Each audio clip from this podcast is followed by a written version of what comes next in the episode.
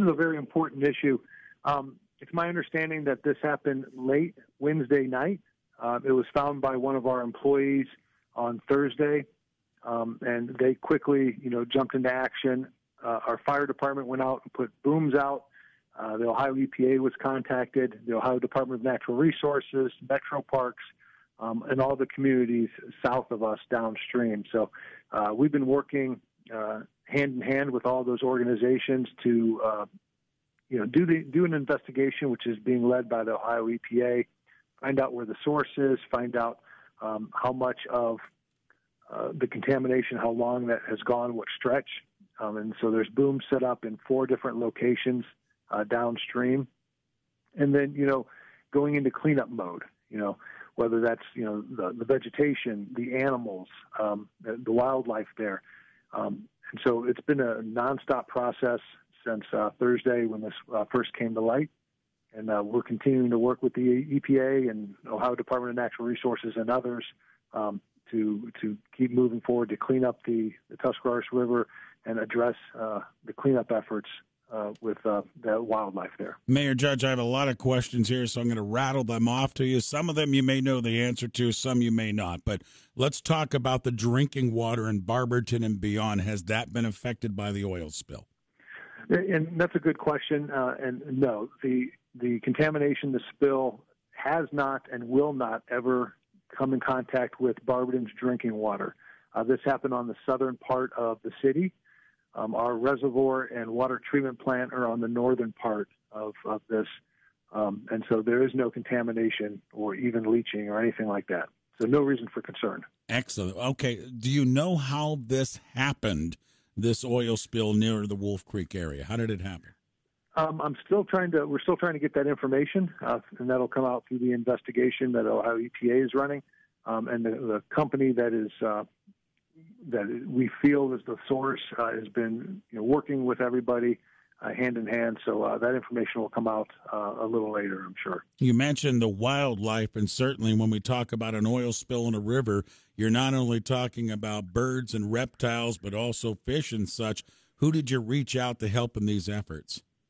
You know, Ohio Department of Natural Resources has been a great contact with the Ohio EPA, and you know this is what they do. Um, so they're the professionals um, you know, we wanted to release information, but it's important that we release accurate information. And so we're working with them. All the wildlife that's been captured, that's been affected um, by the oil spill, has been transported to rescues for cleanup and treatment.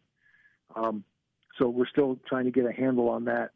You know, there's there's so much that goes into a situation like this, an incident, and so making sure that we have a, a the the spot con- contained uh, and stopping the further contamination uh, of the river, making sure that we have a, a good um, idea of, of what's been affected and how it's been affected is is something that we're still moving forward with in in, uh, in the cleanup effort. Barberton Mayor Bill Judge with us, and Bill, you mentioned that word containment, and you and I have often talked about Barberton being in like a cereal bowl when we talk about water, but a river is a river. And when we talk about the Tuscarawas River, it flows. And you mentioned the drinking water not affected in Barberton. What about beyond Barberton, and have you been able to contain the spill? What can you tell us there? Yeah, so the spill has been contained. Um, last word that I received was the, the last boom was down near Center Road um, which is quite a bit of dif- distance away, and there was no oil down at that point. So it has been contained, um, but an, an, environmental company has come in and started cleaning up. Uh, they were actually out here Thursday, so they've been out here uh, every day um, cleaning up. Um, but you know the uh, Ohio Department of Natural Resources, the EPA, they've been boots on the ground in the uh, the, the, river there with boats. Um, taking samples, doing everything that they do. Again, these are the professionals; they know what they're doing, um, and so I feel very comfortable that with them and, and our staff that we'll be able to uh, clean this up in, in, short order and keep moving forward. Uh, but this is something we don't take lightly. Uh, it's, it's something that we want to make sure is cleaned up and taken care of um, because this is a beautiful area along the towpath, a natural resource. We want to make sure that it's preserved and uh, as we move forward. And, and, Bill, lastly, and we're talking with Barberton Mayor Bill Judge on the, the cleanup efforts from the oil spill on the Tuscarawas River that happened late last week. With your release last night and, and your step out on, on social media, you mentioned that there was a lot of false facts being related to a lot of people. And with you with a platform this morning, I was wondering if you wanted to address some of those things that are falsely being reported about the oil spill. Well, and the first one that I'll bring up is, as you mentioned, the drinking water. Um, and this has not, again, has not and will not um, affect or contaminate or come in contact with Barberton's drinking water. Um, so I want to make sure that that's perfectly clear. Um, a lot of uh, false information that we're not taking any steps, that uh, we're not doing anything, that there's wildlife um, that isn't being treated, and, and that's that's false. You know, unfortunately, there is going to be some wildlife that has uh, succumbed and, and is deceased and, and have died. Um, but we're doing everything we can to capture any affected wildlife, get it to a rescue uh, where the professionals are, and they can clean them and treat them, and, and get them back into uh, the wildlife. Looking at the ecosystem uh, long term, want to make sure that you know that's not affected, and we want to make sure also that this um, doesn't happen again. So there's comments out there that this is being swept under the rug, um, and, and that's not true either.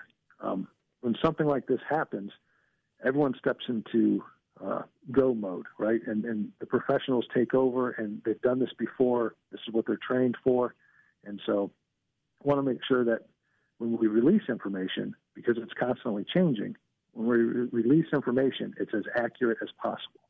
And so we work with all those agencies I mentioned do have their own information specialists. So we're working together to get out one single statement um, that we're all behind and we all agree with, and that's that's what's happening. So, um, you know, my hat goes off to everyone that uh, all the agencies I, I spoke about, our Barberton Fire Department and our wastewater treatment plant, and all of our employees and ODNR and EPA. We've all been working very well together. And Bill, any idea of a timeline? Have they related to you when they hope to get this finished up? You know, they were uh, started immediately last Thursday, and uh, I'd say at least the rest of this week. Um, but you know, again, we're getting information all the time, uh, constantly communicating. But I would say at least the rest of this week, and probably further. Once it's cleaned up, they're still going to be doing some testing. Uh, they want to, even though it may be cleaned up and you can't visually see anything, and everyone thinks it's back to normal. They want to make sure that it's, it's taken care of, and they're going to do some additional testing.